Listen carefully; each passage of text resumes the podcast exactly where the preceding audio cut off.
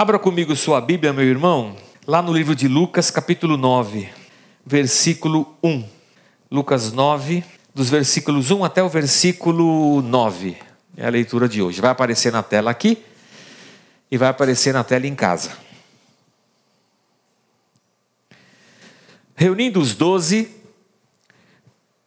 Jesus deu-lhes poder e autoridade para expulsar todos os demônios e curar doenças, e os enviou a pregar o reino de Deus e a curar os enfermos, e disse-lhes: Não levem nada pelo caminho, nem bordão, nem saco de viagem, nem pão, nem dinheiro, nem túnica extra.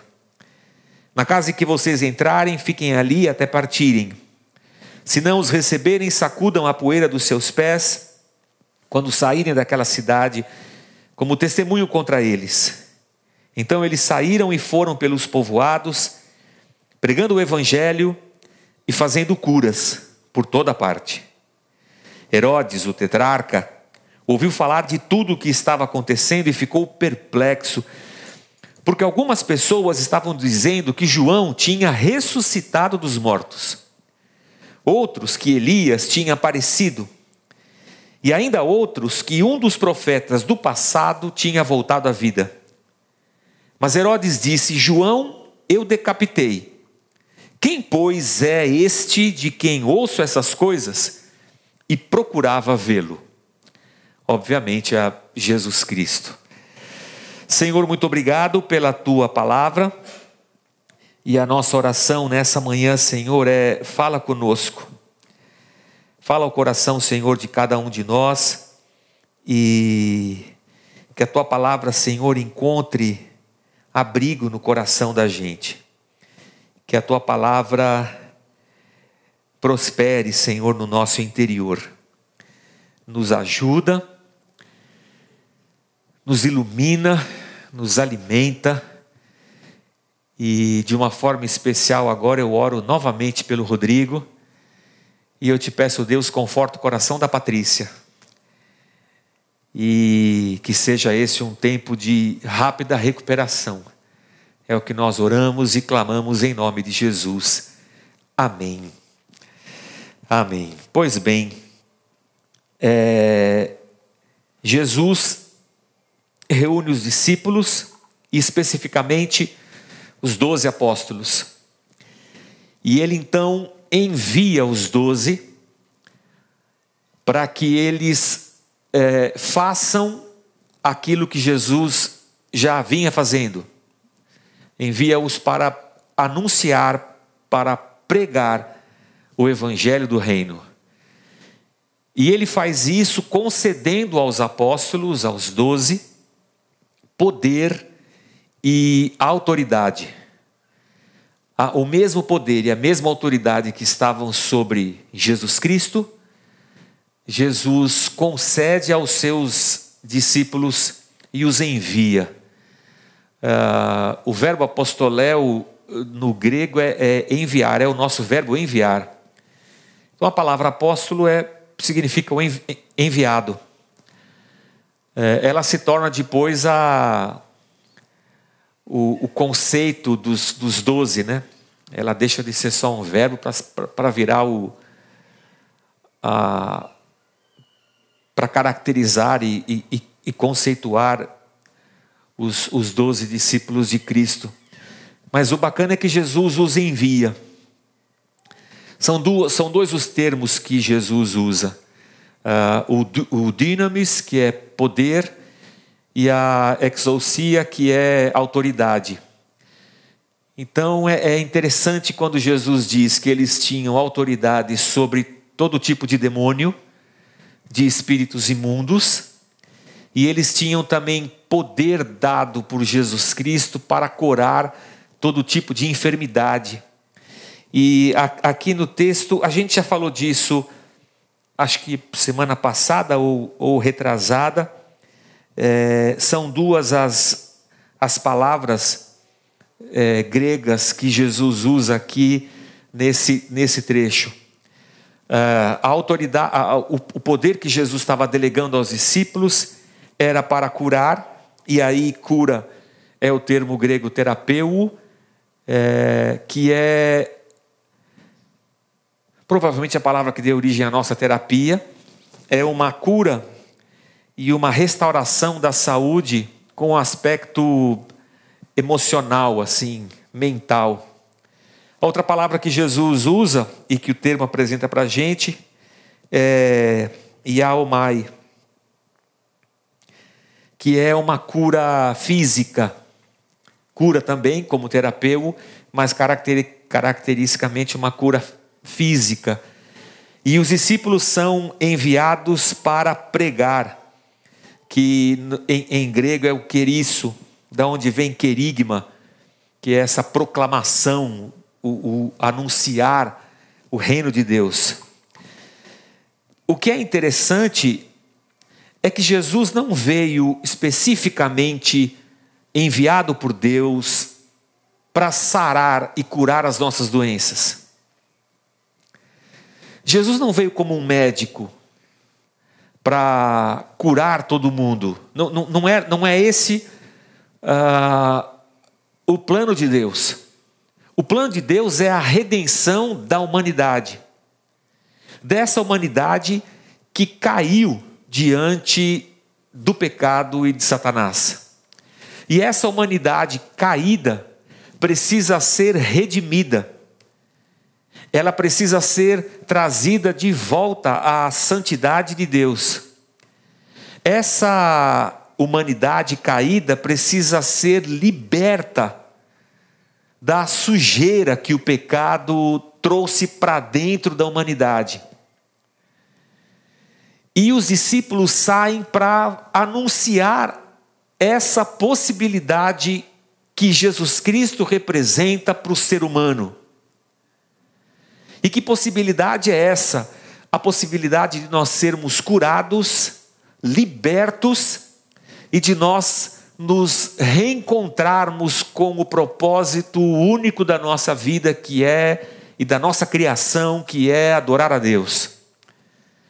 Ou seja, o homem que fora separado de Deus por causa do pecado, chega agora uma boa notícia, e a boa notícia é: Jesus veio nos religar de novo a Deus. A grande preocupação da religião, e a religião sempre busca, em algum aspecto, a transcendência. A religião é essa nossa tentativa de nós superarmos o campo da normalidade da vida e nós tentarmos um salto transcendendo dessa realidade e alcançando o espiritual, o divino, o metafísico, o Deus a quem essa religião prega. E a tentativa de toda religião é encontrar Deus, é se mostrar como um caminho para conduzir o homem até Deus. Mas o que a gente percebe na obra de Jesus Cristo, e eu vou dizer, não é no cristianismo, é na obra de Jesus Cristo, é na vida de Jesus Cristo, é no plano de Deus, porque o cristianismo, como religião, ela é pós Jesus Cristo. Ela é depois de Cristo. Cristo não veio abrir uma igreja, Cristo não veio, não veio criar a igreja evangélica, ou a igreja católica, ou a igreja cristã. Jesus veio salvar a humanidade. O que Jesus faz é se antecipar à nossa tentativa de nos aproximar de Deus. E o que, Deus, o que Jesus Cristo faz é mergulhando no nosso universo, nascendo como um ser humano, é vir aqui buscar a gente de volta. Então, Lucas, ao escrever essa narrativa e nos colocar em contato com esse momento e essa experiência de Cristo, delegando autoridade aos seus discípulos para que eles pudessem ir e anunciar esse milagre de Deus, ou seja, Jesus Cristo veio para nos conduzir de volta para Deus, e essa é a boa notícia, que Cristo é a nossa esperança de vida, irmãos. Porque vou dizer para você que, às vezes eu olho para a vida aqui e eu falo, não é possível que é só isso. Eu estava ontem assistindo um, um filme e, e, coincidiu que esses dias estava ouvindo um, um, um, uma palestra do Leandro Carnal. É, e eu gosto muito desses novos, desses filósofos brasileiros contemporâneos que a gente tem.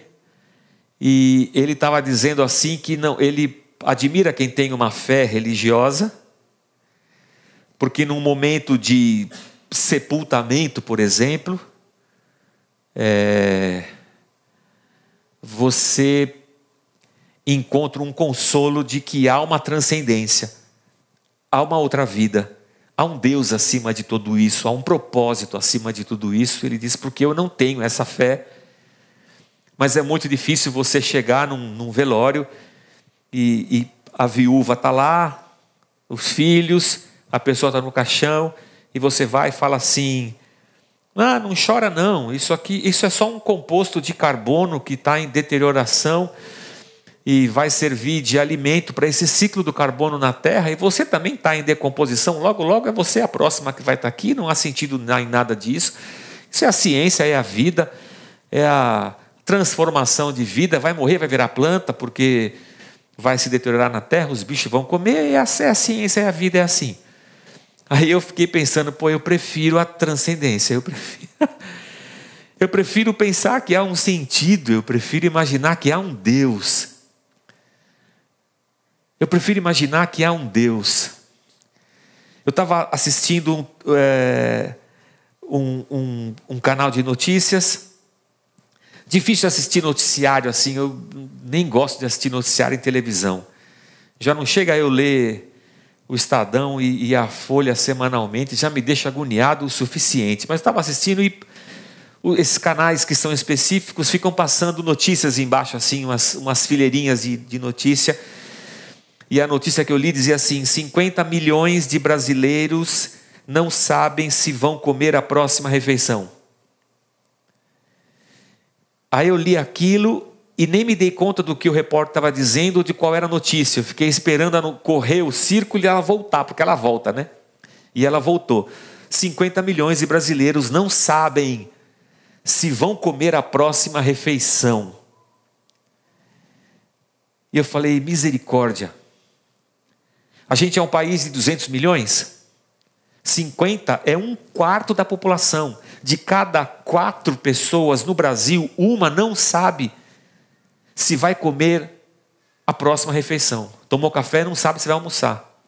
Almoçou, não sabe se vai jantar. É muita gente.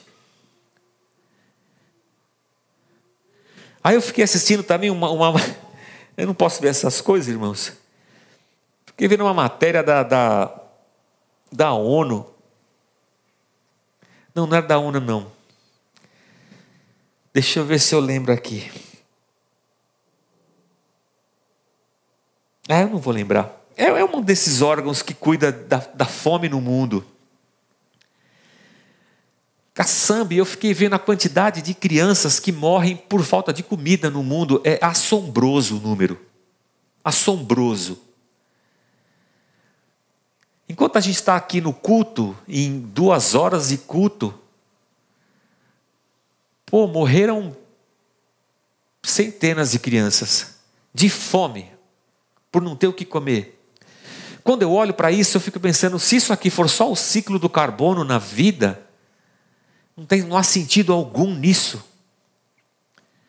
Por que, que uns tão, têm tanta sorte e outros vivem só para desgraça? Por que, que a pessoa vive nesse inferno de vida e vai ter só essa experiência humana? Isso é isso aí, só isso aqui. Por que, que uma pessoa se levanta para matar a outra? Por que tanto ódio? Por que tanta falta de vida? De vida. Por que, que gente nasce rica e gente nasce pobre? Por que, que há tanta, tanto preconceito entre brancos e, e, e negros e entre asiáticos e, e entre muçulmanos e, católicos e protestantes e seja lá o que for? Por que, que o ser humano consegue se odiar tanto só por causa da religião ou do sexo ou da, da posição geográfica em que ela nasceu no mundo? Meu Deus, para mim não faz sentido. Se não houver alguma coisa que me explique que nós estamos vivendo um caos da existência humana e de que Deus mergulhou nesse caos para ressignificar a nossa, a nossa vida, para nos dar esperança e de para dizer para nós e, e, e, e dizer para nós há uma vida que transcende essa loucura e esse caos dessa existência. E Deus então mergulhando nesse universo de maldade em que a gente vive, Jesus vem aqui e fala assim: Vou mostrar para vocês o caminho da vida. Aliás, ele diz: Eu sou o caminho. Pega a tua cruz dessa existência e vem comigo, porque tem mais coisa depois disso. Então, quando a gente fala de salvação, eu não estou dizendo só de ir para o céu, estou dizendo que há uma ressignificação total da vida humana. E quando Jesus dá aos discípulos autoridade sobre espíritos imundos e demônios, é para que na caminhada dos discípulos as cadeias fossem rompidas e quebradas, e as pessoas então fossem livres para conhecer Deus para se aproximar de Deus e para terem suas vidas transformadas. Quando Jesus dá aos discípulos autoridade e poder para que eles curem enfermos, não é porque o fim último da obra de Cristo era curar pessoas, mas é que para é, é, é para que esses discípulos que compõem a comunidade do reino de Deus experimentem como um sinal de Deus como seria a vida perfeita de Deus para a humanidade. E os discípulos vão andando, e as pessoas vão sendo curadas, libertas, e elas recebem um grande anúncio. Está vendo isso aqui que está acontecendo? Isso é um sinal do que Deus veio fazer no nosso meio. Deus veio salvar a gente dessa vida. Há uma possibilidade em Deus de transformação. Eu sei que a nossa vida não vai ser perfeita aqui. Mas esse sinal que Jesus Cristo estava dando e que os discípulos estavam realizando é, é um sinal mesmo. É assim que será. Na consumação dos séculos é assim que será. Há uma esperança então. Quando eu olho para essa miséria que é a nossa existência, quando eu olho percebo que as pessoas enriqueceram na pandemia, muito. Os mais ricos ficaram muito mais ricos. E os mais pobres ficaram mais pobres. Quando a gente percebe o ódio e a maldade no coração do homem, a gente fala assim: meu Deus, como é que te conserta isso? E Jesus vem sinalizando, curando, libertando e anunciando: há uma esperança para o ser humano, há uma esperança para a vida. E ela está em Jesus, ela está em Deus, não é da ordem da religião. Porque a religião é o homem tentando chegar até o divino. E a obra de Cristo é o divino virou homem para trazer para o homem a esperança de vida. E é isso que os discípulos estão fazendo. E eu penso, irmãos, que nós, nessa comunidade dos discípulos, existe uma autoridade e um poder de Deus se manifestando produzindo cura no nosso meio, libertando no nosso meio. Eu não sei explicar para você por que, que uns são curados e outros não. Eu não sei explicar para você por que, que um menino de 16 anos está em coma há seis meses. E talvez alguém pergunte, mas Deus não podia curá-lo? Sim, Deus podia. Então por que ele está assim? Eu não sei. Pastor, por que, que eu estou com câncer? Eu não sei. O senhor pode dizer se eu vou ser curado? Menino, eu não tenho esse poder, nem para curar, nem para saber. Mas o que eu sei é que no meio dessa comunidade de discípulos, enquanto a gente está andando com Cristo e anunciando essas coisas, essas coisas também acontecem na vida da gente. E essa caminhada é uma caminhada de paz, onde a shalom de Deus e, e o shalom de Deus, a paz de Deus, nesse conceito lá do Antigo Testamento, essa ideia de que Deus vai nos dar tudo o que a gente precisa para ter uma vida decente, ela é uma realidade dentro dessa comunidade do reino. O que não significa que a gente está procurando um bem-estar de vida, mas significa que nessa caminhada Deus promove o nosso bem-estar. Deus vai nos visitando, Deus vai operando milagres, Deus vai abrindo portas. É, isso aí é uma coisa incrível. Que dentro dessa comunidade onde está a autoridade e o poder de Deus, as coisas vão acontecendo. Eu vou dizer para você que a minha experiência pregressa como bispo, você sabe que eu fui bispo, né? É, e, e no movimento evangélico em que eu estava, em que o nosso anúncio era um anúncio assim, meio que Deus vai curar, Deus vai libertar, Deus vai fazer, receba agora, seja cheio, levanta a mão e recebe. Receba! Parece aquele negócio. Eu confesso para você que esse momento agora a gente tem. Quando eu falo a gente, sou eu, tá? Eu fico meio com os dois pés atrás, sabe? De fazer uma promessa vazia para você. Porque Deus não, não me permite fazer isso. Mas eu também não posso roubar do seu coração a fé e a esperança de que Deus faz. De que essa comunidade está andando e o poder e a autoridade de Deus estão sobre nós e que Deus está curando, que Deus está libertando, que Deus está fazendo a sua obra, não sei como nem com quantos, mas Ele está fazendo. Então, no meu coração e no seu coração, a gente deve se encher de esperança. E a gente deve caminhar nessa comunidade anunciando a possibilidade de vida em Jesus Cristo. A esperança de vida em Jesus Cristo, a possibilidade de transformação em Jesus Cristo. E é aqui que eu estou caminhando. E ele fala para os discípulos assim: não levem nada, não levem nada, viajem com uma leveza do jeito que vocês caíram na terra, porque a mensagem que vocês estão levando é a coisa mais importante que vocês têm. E não se preocupem, assim como vocês estão anunciando vida e provisão de Deus, esse mesmo Deus há de dar a vocês vida e provisão. Eu não quero transformar isso numa teologia ou num sistema de vida, ou encaixar isso num pacotinho, numa caixinha e tirar daqui uma lição de coach para cada um de nós. Mas eu acho que dessa experiência eu poderia pensar assim: Deus cuida da gente. A gente gasta muito tempo da nossa vida preocupado com, preocupados com, preocupado com coisas que é, não vão passar com a gente dessa vida para outra. A gente gasta muito tempo chateado porque a gente não tem dinheiro. A gente gasta muito tempo da vida preocupado por que, que essa cura não veio, aquela não aconteceu. A gente gasta muito tempo, vida e dinheiro comprando bens, casa, carro.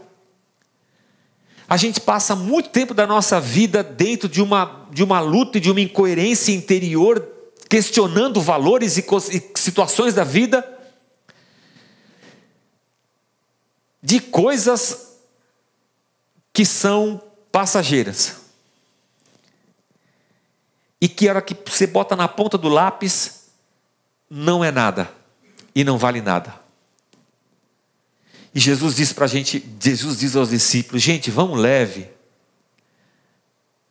Porque acho que essa é a melhor maneira da gente encarar a vida. De uma forma leve.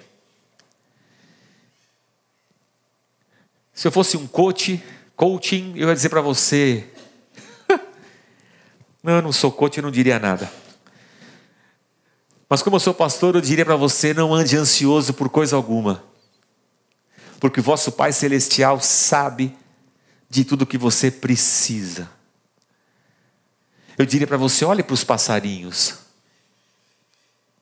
Essa semana eu estava limpando o quintal e um periquito pousou na calha. Como eu tenho cachorro, limpar o quintal é, é papel meu. É, é, para bom entendedor, meia palavra basta. Estava lá eu, diante daquele obra de arte dos meus dois cachorros. E o periquito apareceu e eu parei um pouco para ficar olhando o periquitinho verde, tem muito lá no bairro. E eu fiquei olhando para ele lá, falei, putz, que legal. Olha para os passarinhos, eles, Deus dá comida para eles, eles são tão bonitos. E Deus vai alimentando eles. Olhe para os lírios do campo, olhe como os lírios crescem e a gente não faz nada. E hoje eles crescem e amanhã eles secam. E você não vale muito mais do que um passarinho? Ou do que uma flor?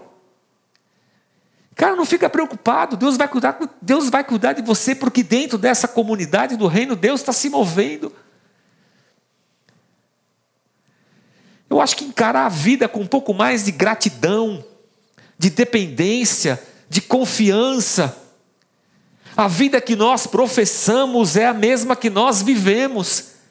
Se Cristo me deu vida, então eu vou viver essa vida que Cristo me deu com alegria. Só que aí é ruim, né, irmãos? Porque começou gente a ser liberta. E gente liberta começa a encarar a vida de outro jeito. E aí fala para o amigo, fala para o vizinho. O vizinho também é liberto. Aí o vizinho fala para o outro assim: rapaz, eu, lá na minha empresa apareceu uma vaga lá, me dá seu currículo, vou levar lá. Aí o cara que era desempregado agora está empregado. O outro bebia, batia na mulher, mas agora ele se converteu, parou de beber. Parando de beber, parou de bater na mulher. A mulher falou assim: O que, que, é isso aí que aconteceu com você? Falei assim: é a igreja que eu fui aí, dos discípulos de Jesus, é pra, eu quero ir também. Aí ela vai também, aí também, ela também se encontra com o Cristo. Aí o, o casamento dos dois acerta. Aí os filhos que estavam largados no mundo volta a ter uma família, um pai, amor. Ele que era um bêbado desempregado, agora está na igreja. O irmão fala assim, cara, você não se incomoda? Eu engordei, perdi um monte de roupa. Eu sei que você, tá, você não tem roupa porque você era um bêbado inveterado. Mas eu tenho um guarda-roupa de roupa. Ah, então tá, pode, pode, pode trazer. Aí amanhã o bêbado está lá bem vestido na igreja. Alguém fala assim: escuta, o que, você fazia antes de ser bêbado? Antes, antes de ser bêbado, eu era contador. Eu botei uma vaguinha lá na minha empresa para contador. Você tem currículo? Não tenho não, porque o meu currículo é assim. Era contador, bêbado, agora é crente. Não, mas eu vou levar o seu currículo, leva o currículo e arruma um emprego. E de repente, dentro daquela comunidade do reino, é uma comunidade de gente liberta. De gente que agora pensa a vida e olha a vida pela ótica de Cristo e do Evangelho de Deus de gente que deseja o bem, de gente que promove a paz, de gente cheia de esperança, de gente cheia de vida. E quando isso acontece, irmãos, Herodes fala assim: epa, epa. O conceito de cidade nos dias de Jesus era um conceito herdado do, do Império Grego. Conceito de polis eram as cidades, as grandes cidades do Império Grego. Polis, cidade em grego. Daí vinham os políticos. Quem eram os políticos? Eram os homens que cuidavam dos interesses da polis, da cidade. Os políticos cuidavam do interesse das polis. Tinha um outro tipo de gente, eram os idiotes no grego. Parece brincadeira, não parece? Mas é verdade. Os idiotas cuidavam dos seus próprios interesses. E os políticos cuidavam dos interesses da polis. Mas sabe o que é triste, irmãos? É que nesse mundo decaído, nesse mundo decaído, os políticos se transformam em idiotas e ao invés de cuidar dos interesses da cidade, eles pegam o dinheiro da cidade e cuidam dos seus próprios interesses. Isso não é de hoje, irmãos. Isso é desde que o homem caiu no pecado. Só que de repente, esse politicós percebe que há uma massa de gente sendo liberta, abençoada, transformada, e isso é um perigo, irmãos. Por que, que isso é um perigo, Jorge? Porque se eu tenho uma massa de miserável, eu posso vender para eles a possibilidade de sair da miséria, mas eu não quero que eles saiam da miséria. Porque se eles saírem da miséria, eu perdi o cliente que compra de mim a esperança e a ilusão de sair da miséria. Eu quero que ele continue na miséria. Se eu tenho uma massa de enfermos, eu quero que eles continuem enfermos, porque enfermos eles me dão dinheiro. Então eu vou oferecer para eles um sistema ruim de saúde, para que eles não se curem completamente. Porque quanto mais doentes eles forem, mais eles alimentam o meu sistema. Eles estão sendo libertos, eles estão aprendendo do reino, eles estão lendo as escrituras. Você sabia que na Idade Média a língua era a grega? oh, perdão, durante, durante o Império Romano, a língua oficial era a grega, língua grega. Apesar do Império ser o romano, o latim, que era a língua original de Roma, se restringe só a Roma mesmo, mas a língua de todo o Império é a língua grega. É, mesmo quando depois se cai o Império Romano, fica aquela confusão no Império, mas a, a Roma acaba dando uma, é uma tentativa de se recuperar isso. Por isso que Jerônimo, é, incentivado pelo imperador Damásio, é, é o cara que traduz a Bíblia do grego e do hebraico para o latim, para que o povo volte a ter, para que eles voltem a ter uma, uma Bíblia na língua deles. Mas essa não é uma língua falada muito. Mas quando o catolicismo e o cristianismo avançam, dentro dos cultos, essa língua é a que fica. A missa era realizada em latim e as pessoas não falavam latim. Ninguém entendia patavinas. Quem conseguia ler a Bíblia em latim? O sacerdócio. E o povo? Não conseguia. Com a reforma, um homem chamado Martinho Lutero, ele fala assim: em cada igreja deve ter uma escola Martinho Lutero pega a Bíblia e traduz para o alemão. Bota a Bíblia na mão das pessoas. Bota uma escola do lado da igreja e fala assim: todo mundo agora vai aprender a ler. E o culto vai ser em alemão. E as pessoas começam a ler. E ler, irmãos, é uma libertação. Não sei se você sabe. É que a gente não dá importância a ler, porque a gente aprendeu desde pequeno. Mas pergunta para quem não lê. Já imaginou, irmãos? Você entrar no mercado e não saber se é shampoo ou condicionador.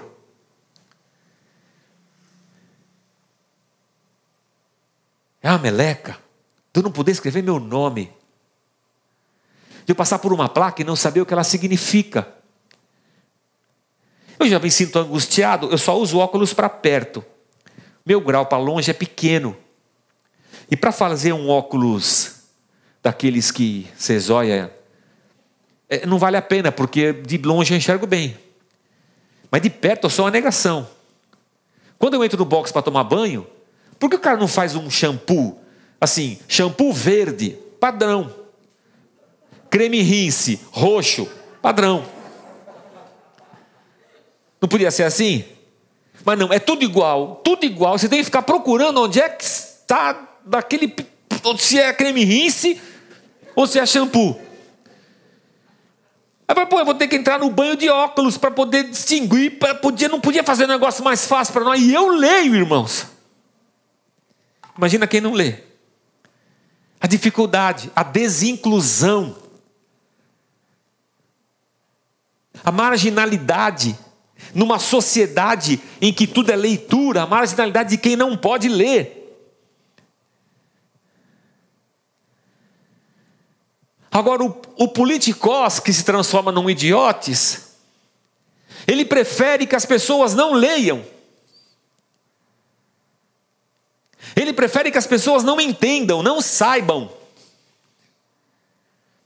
Porque quanto mais ignorantes elas forem, mais ele poderá dominá-las. E elas vão trabalhar para o interesse dele. Isso, irmãos, é uma, é uma rede de maldade maligna, satânica, de gente que quer o mal do outro e que oprime o outro. E eu não estou falando só de político, não, isso acontece dentro da igreja, irmãos.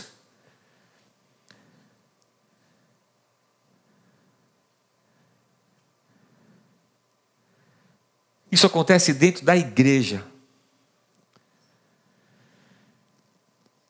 É por isso que pastor enriquece. Porque eu vendo a cura, eu vendo a prosperidade, eu vendo o bem-estar, eu só não entrego essas coisas, porque eu não tenho poder para entregá-las. Só Deus pode fazer isso. Mas você vender isso muito bem. E quanto menos você souber da Bíblia, melhor ainda. Jesus manda as pessoas com autoridade, com poder, não é para que elas reinem sobre o pobre, sobre o desesperado. Não é para que elas sejam as mais poderosas dentro daquela comunidade. É para que esses discípulos investidos de amor e autoridade amem, amem as pessoas ao ponto do interesse delas estar em primeiro lugar na jornada de vida deles, por isso que eles não levam nada.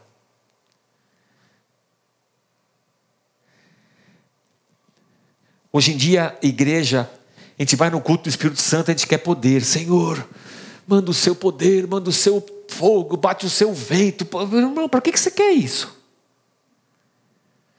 Para que você quer poder? Você quer matar seu vizinho? Você quer, poder para quê? Para voar? Você quer ser o Superman?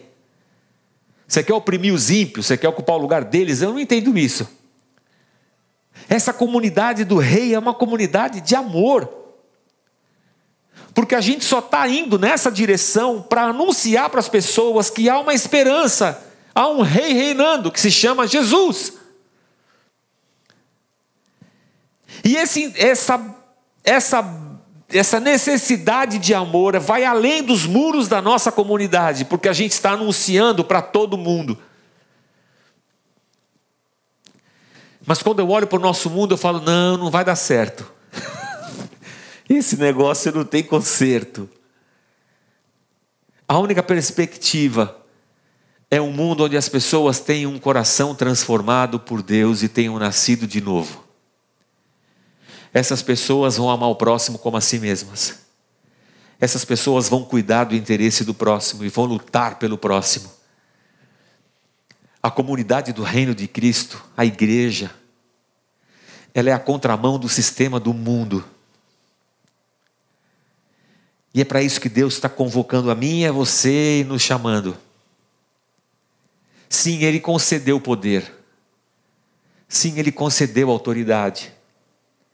Mas se a gente usar isso para o nosso próprio interesse, nós nos corrompemos como o mundo está corrompido. E aquele que está dominando e que foi corrompido por esse por esse demônio, ele ele vai sempre lutar por si. Então eu queria dizer para você assim, irmão, fique em paz, Deus vai cuidar de você. E eu diria assim para você: cuidado, porque o diabo quer corromper a gente. Sempre. Sempre. Não há um dia sequer, não há uma situação sequer que Satanás não esteja ao nosso redor, bramando como um leão, tentando subornar a gente. E não há um dia sequer que a gente não tenha que clamar pelo Espírito Santo de Deus para que Ele nos fortaleça,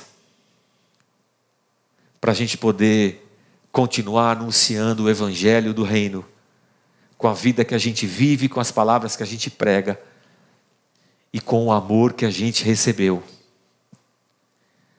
Porque se não houver amor, de nada vale o poder e a autoridade. Seremos idiotes, cuidando dos nossos próprios interesses. Que o Senhor nos abençoe muito, irmãos, porque a gente está numa guerra insana. E a bem da verdade, irmãos, a gente nunca vai ganhar.